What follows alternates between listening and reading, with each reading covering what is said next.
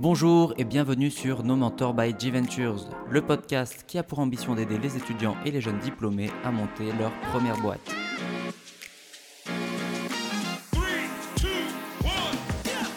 Retrouve chaque semaine les meilleurs conseils actionnables de la part des plus grands acteurs de l'écosystème tech en France. La recette est simple, un format court autour de problématiques récurrentes chez les jeunes fondateurs pour lancer ton projet en toute sérénité avec nos mentors.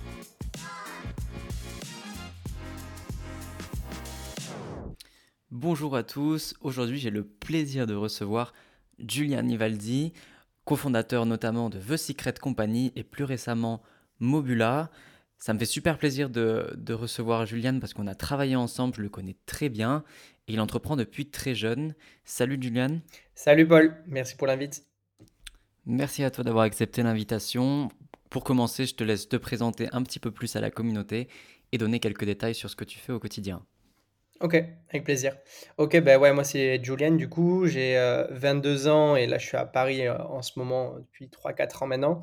J'ai cofondé du coup The Secret Company avec quatre euh, autres associés, Maxime Blondel, Pierre Paris, Robin Seligman et Adam Salaou et on est en train de construire un startup studio. On le construit actuellement depuis, 2 ans.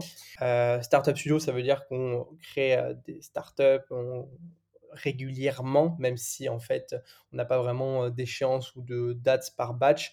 On rencontre des gens, on a des idées, on fait émerger ces idées et on crée des projets avec eux, on met les mains dans le cambouis et on voit un peu ce que ça donne, où l'aventure va nous mener, etc. Chacun, chaque associé, chaque partenaire a un peu sa branche. Et moi, je suis euh, vraiment tourné vers la tokenisation, la blockchain et le Web3 de manière générale. Donc, je cofonde Mobula en, parallèle, mobula.finance, mais mobula.fi maintenant. Et euh, bah, Mobula, en fait, c'est un crypto agrégateur euh, décentralisé de nouvelle génération.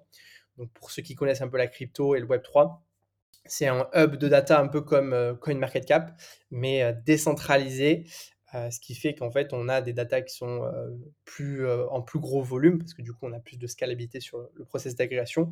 On a des datas plus complètes et on a aussi la notion de trustless, borderless et interaction. On est à fond dessus depuis un an et puis, et puis voilà. Super, merci pour toutes ces informations. Justement, ça me permet d'en venir au sujet du jour qui touche à un terme qu'on entend beaucoup, notamment depuis l'émergence du Web3, qui est Build in Public. Alors, c'est vrai qu'il est souvent associé aux termes de communauté, de transparence qui sont euh, prédominants dans le Web3, un écosystème où, tu évolues au quotidien. Mais euh, j'ai comme l'impression qu'on le voit de plus en plus aussi dans l'écosystème entrepreneurial français en général. C'est quelque chose qui se répand beaucoup. Donc, j'aimerais d'abord te demander, pour toi, qu'est-ce que c'est que Build in Public et en quoi c'est si important pour un projet entrepreneurial? Ouais, ouais c'est vrai que c'est super important et euh, on en parle de plus en plus avec le Web 3, mais c'est pas vraiment nouveau. Il y a pas mal de boîtes Web 2 qui, qui in public depuis pas mal de temps. Et en vrai, c'est euh, c'est une bonne technique, une bonne stratégie et un bon réflexe. Il marche dans pas mal d'industries, comme tu disais, plutôt digitaux, hein, du coup. Et euh, là, l'idée, c'est que, ben, en gros, pour moi, in public, c'est que ça soit une personne qui in public ou plusieurs personnes qui in public, c'est partager en fait ce que vous construisez, euh, partager ça à une communauté, partager ça à une audience, partager ça à des audiences.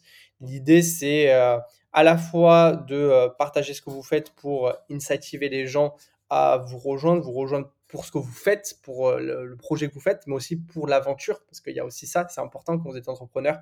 Il y a le côté, vous avez un objectif, vous avez une vision, vous avez une mission et vous voulez y arriver, mais aussi tout ce qui va se passer entre temps, les péripéties qui sont super importantes et super, qui ont beaucoup de valeur pour les gens qui, qui veulent aussi créer des projets ou qui même euh, veulent comprendre euh, comment a été, comment est né le projet qu'ils vont utiliser dans le futur. Donc, building public, c'est vraiment partager ce que vous faites à une audience ou plusieurs audiences. Il peut y avoir une ou plusieurs personnes, donc c'est vraiment lié aussi à la notion de personal branding.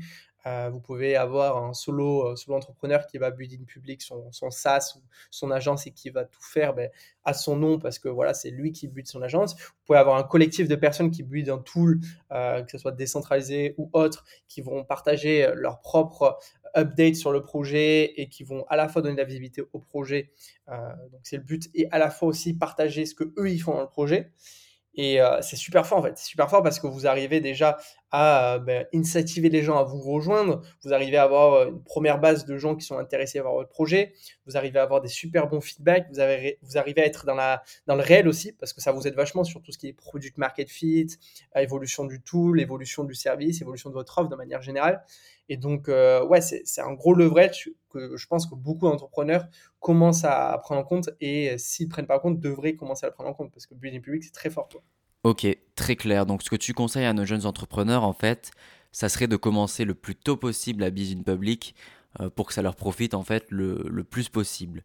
Alors, justement, par rapport à ça, c'est quoi un petit peu, selon toi, les grands axes pour Building Public? C'est-à-dire, est-ce que ça doit forcément toucher au produit? Est-ce que ça va beaucoup passer par le contenu que tu vas produire sur les réseaux sociaux? C'est une bonne question. Voilà, en quelque sorte, c'est quoi les, les moyens et les manières de Building Public? En vrai, ce que j'ai repéré déjà, c'est que ça dépend un peu du, projet que tu veux faire. Euh, si tu fais du service, par exemple, euh, le building public, il est aujourd'hui beaucoup plus important et limite obligatoire que euh, si tu fais un produit ou en fait faire du produit tu essaies de trouver un produit market fit. Donc, le building public va t'aider à trouver ce produit market fit. Le building public va t'aider à avoir une audience que tu pourras réutiliser dans le futur ou euh, qui vont mitiger un peu le risque de ton projet, etc.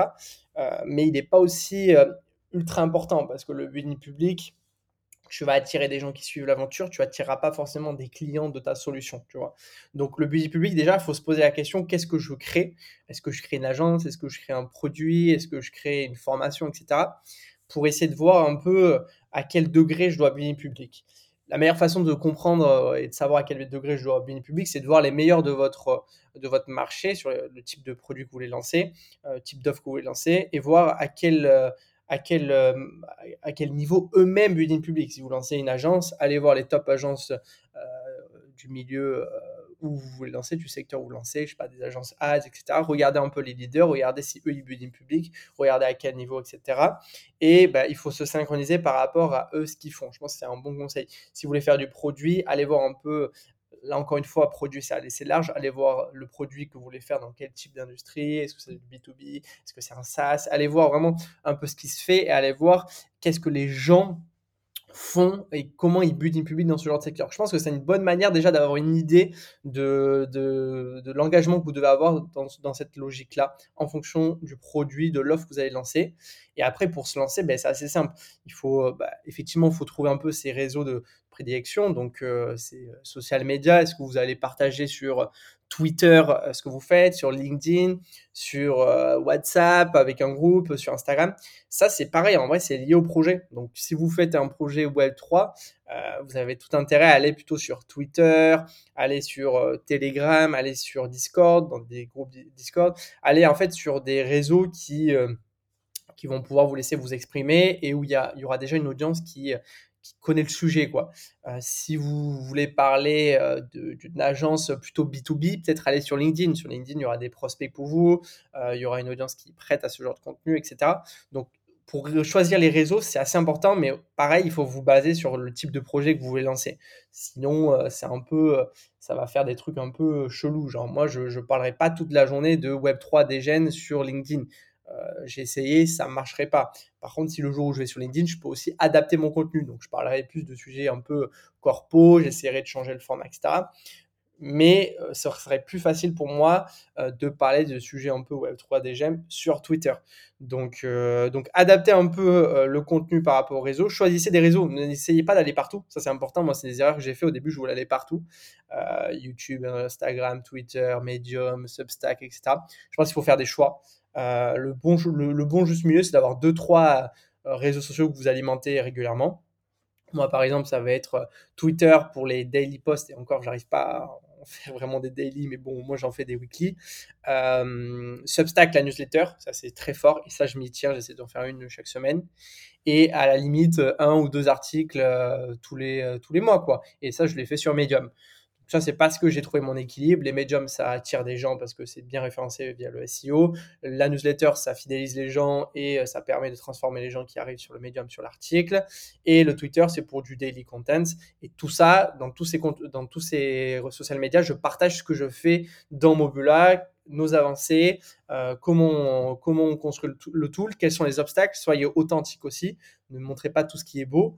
Et puis, et puis voilà, c'est comme ça qu'on se met la routine en place et on essaie de la suivre.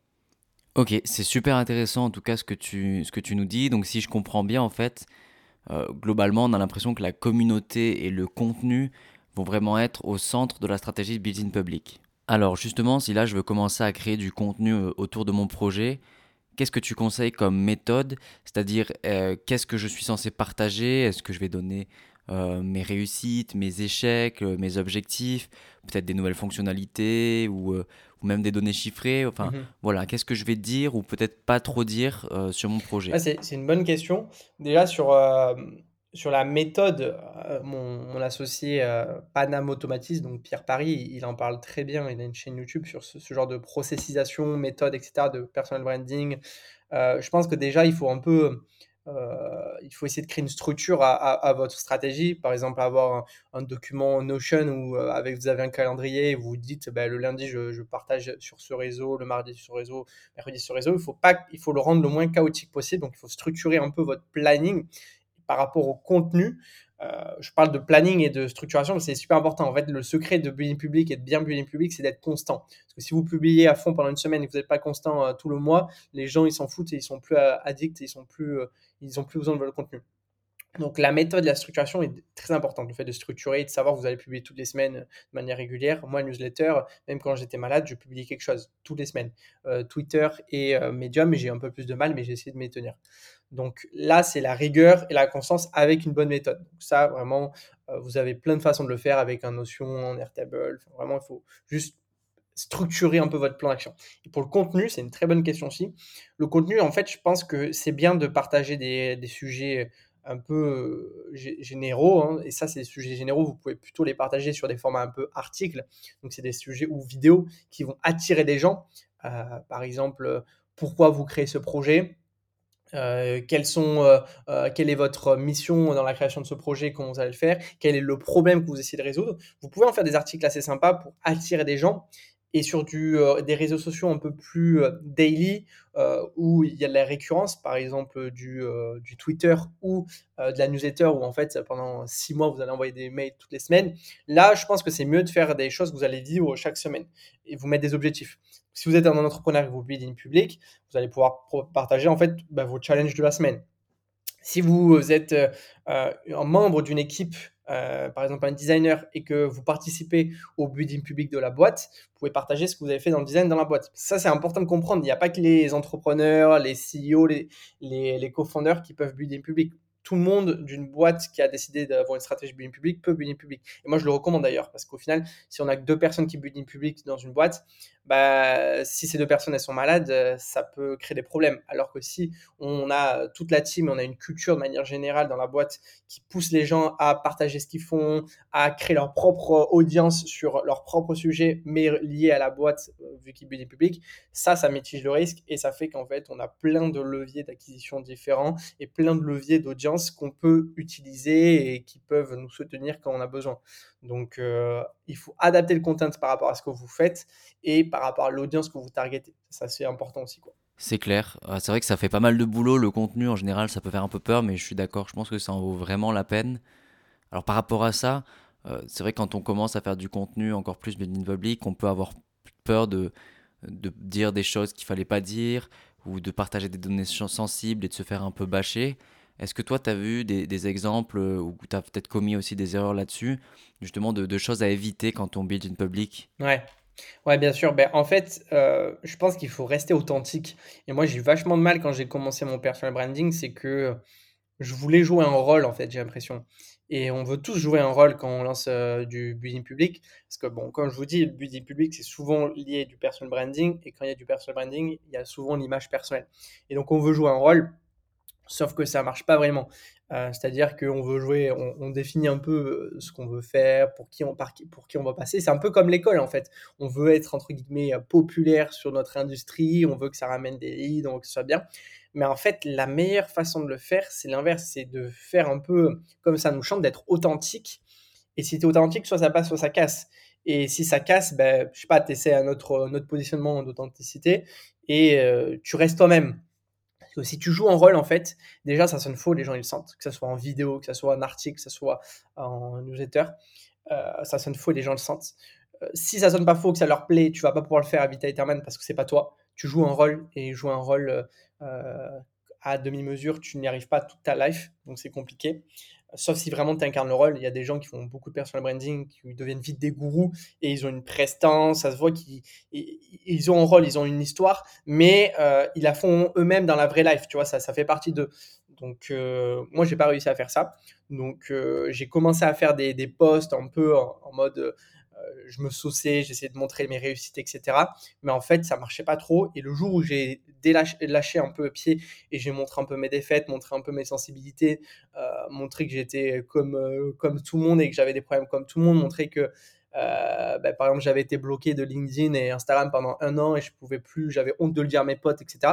Montrer des choses qui sont vraies, authentiques, c'était ce genre de contenu et ce genre de, de enfin ce genre de choses que je dévoilais en fait à l'audience qui à la fois donnaient des retours sincères donc voilà j'ai pas pu publier sur LinkedIn du coup ça nous a fait chier parce qu'on pouvait pas générer des leads parce que je me suis fait bloquer c'était sincère c'est honnête et c'est ça qui a marché et donc moi ce que je conseille vraiment et de par mon expérience c'est d'être authentique et de pas chercher d'incarner un rôle euh, parce que ça ne marchera pas sur le long terme. Et être authentique, euh, ça va aussi avec le réseau allez choisir. Par exemple, moi, j'arrive pas forcément à être authentique sur LinkedIn. Il faudrait que je me débloque, mais j'ai plus de facilité à être authentique sur Twitter où je m'en fous. Alors je sais pas d'où c'est, je sais pas si c'est l'audience, peut-être que j'ai euh, des gens euh, où je suis un peu plus peureux sur LinkedIn, peut-être que c'est euh, le format LinkedIn que vous voyez sur le feed en fait ça vous donne moins envie de, vous livrer dans, mon côté. Mais j'ai repéré que ça, ça, diffère aussi en fonction des réseaux. Moi je suis plus authentique sur Twitter parce que je m'en fous. C'est ça de ouf. Je m'en fous un peu sur Twitter, alors que sur LinkedIn, tu vois, j'ai un peu plus de mal. Donc je pense qu'il faut rester authentique, ça c'est vraiment la, clé. Ouais, tout à fait. Chacun a besoin aussi de trouver sa zone de confort sur euh, les réseaux où il est le plus à l'aise. Alors, pour terminer, peut-être une dernière question par rapport à ça. Une fois justement que tu as une base d'audience, en tout cas une petite communauté, est-ce que tu aurais des conseils pour engager cette communauté par exemple dans une logique de construction de son produit pour avoir des retours directs sur son offre ou même pourquoi pas valider son idée? Bien sûr.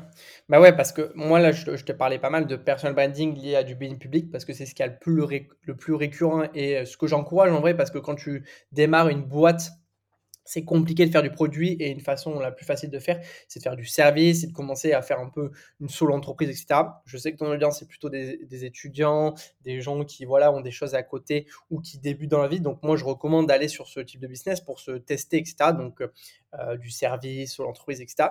Mais tu peux build public du produit et quand tu build, euh, du produit, tu as un peu plus de, de, choses et de mécanismes. Par exemple, avec Mobula, donc le crypto agrégateur, on a directement construit Mobula autour d'une communauté. Donc, on a directement building public. On a fait un Discord, on a fait un Telegram, on a fait un Twitter. Trois réseaux simples. On a réuni plus de 5000 personnes à la fin euh, sur le Discord. Euh, il y a 3000 ou 4000 personnes sur le Twitter. Euh, et sur Telegram, on a 4000 personnes.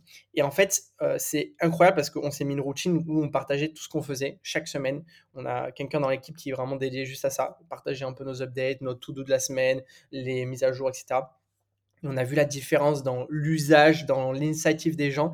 Du jour au lendemain, en fait, les gens, euh, bah, ils ont commencé à être à contribuer énormément sur le tool, etc. Et pour ça, en fait, on s'est mis la routine, comme je te, comme je te parlais, de poste. On a incentivé les gens à euh, participer, c'est-à-dire qu'en plus de partager ce qu'on faisait, on leur demandait qu'est-ce que vous pensez de ça et ça. C'est hyper important d'engager les gens. C'est-à-dire qu'il faut pas juste partager votre life, partager vos challenges. Faut aussi engager les gens sur euh, OK, on aimerait faire ça, qu'est-ce que vous pensez de cette option, cette option, euh, qu'est-ce que vous pensez de cette idée, vraiment leur, leur demander de soumettre les idées. C'est hyper important de building public, mais de faire ressortir ce côté co-création. Parce que building public, c'est ça, c'est pas juste lecture seule, c'est c'est l'idée de pouvoir écrire ensemble le livre. Donc ça, c'est hyper important de les engager et de les rajouter, donc les rassembler dans une communauté. Parce que souvent, quand vous buildez public, vous avez des médias, donc un Twitter, un Telegram, un Discord. Euh, mais par exemple, un Twitter, c'est compliqué de les faire interagir. C'est pas vraiment une communauté, ils vous suivent à vous. Par contre, si vous avez un Telegram ou un Discord, là, ça devient plus une communauté. Donc, vous continuez à builder une public, parce que vous continuez à partager des choses, partager des updates, etc. Mais vous les laissez aussi interagir entre eux et avec vous. Et ça, c'est important. Donc, l'idée d'avoir une communauté liée du coup à vos réseaux sociaux, c'est super important. Encore une fois, ça dépend ce que vous faites. Euh, mais au final, je pense que ça marche dans, pas mal d'industries, hein, je ne dirais pas toutes, mais imaginons vous faites du service, on parlait beaucoup de service, vous faites une agence, euh, vous pouvez très bien faire une communauté sur le secteur de votre agence. Donc vous n'allez pas faire une communauté, euh, par exemple mon agence communauté, mais vous allez très bien faire une communauté sur, euh, si vous avez une agence sur les ads, euh, mais devenir meilleur en ads. Et là, vous avez une communauté de gens qui veulent devenir meilleurs en ads, qui ne sont pas là forcément pour votre agence, mais qui vont euh, pouvoir bah, être convertis sur votre agence ou participer à la co-création de votre agence parce que vous allez partager des posts sur votre agence, etc. Donc l'idée d'avoir une communauté, c'est vraiment la suite logique et le lien avec la stratégie de content marketing que vous pouvez avoir ou personal branding que vous pouvez avoir en buildant une public. Il faut vraiment avoir un endroit où les gens peuvent parler, interagir. Carrément.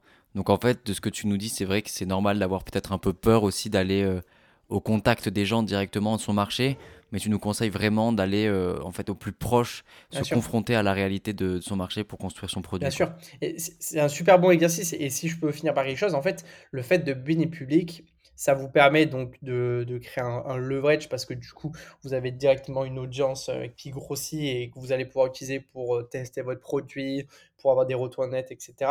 Et ça vous permet surtout de vous aider sur l'un des plus gros challenges de monter une boîte, c'est de trouver un peu le product market fit l'offer market fit. Euh, en fait, des idées, hein, ce que je dis souvent, c'est que c'est facile d'en avoir, mais maintenant, il faut se confronter au marché, voir si ça plaît vraiment, voir euh, la concurrence, euh, si elle est agressive, voir si vous avez de place, etc. Et en fait, le fait de building public, directement, vous allez avoir des, des, feedbacks honnêtes. Par exemple, si vous construisez un produit, vous n'avez même pas cette phase de OK, je construis mon produit, je le fais tester, je regarde si ça marche, etc. Parce qu'en fait, vous l'aurez co-construit avec les feedbacks des gens en live et vous aurez été plus facilement vers la bonne direction vers la bonne direction, pardon. Et du coup, ça vous fait économiser énormément de temps et d'énergie sur euh, l'aspect le plus compliqué de votre business, qui est de valider en fait que votre produit ou votre offre euh, va avoir son marché. Quoi. Carrément. En plus, ça fait complètement écho à ce qu'on entend souvent, la règle des 10 euh, ou 100 premiers early utilisateurs qui sont vraiment fans du produit. donc, mmh. c'est clair, l'authenticité d'abord. Et bah, du coup, je pense qu'on va s'arrêter là. Il y a déjà plein de super informations. Maintenant, il n'y a plus qu'à. Merci beaucoup en tout cas. Je conseille vraiment les gens d'aller te suivre sur les réseaux sociaux, euh, notamment pour suivre le, le building public de Mobula et puis euh, pouvoir euh, voir un petit peu comment ça se passe sur un projet concret. Avec plaisir. Merci pour l'invite. Merci d'être resté jusqu'à la fin. Mais avant de partir, si tu es jeune diplômé ou étudiant qui souhaite monter sa startup ou qui est en train de créer son projet entrepreneurial, tu peux bénéficier d'un accompagnement sur les premières étapes de création et sur la phase de levée de fonds en me contactant directement sur LinkedIn Paul Terrasson du Vernon ou la page G-Ventures également sur LinkedIn. Bon courage et à très vite.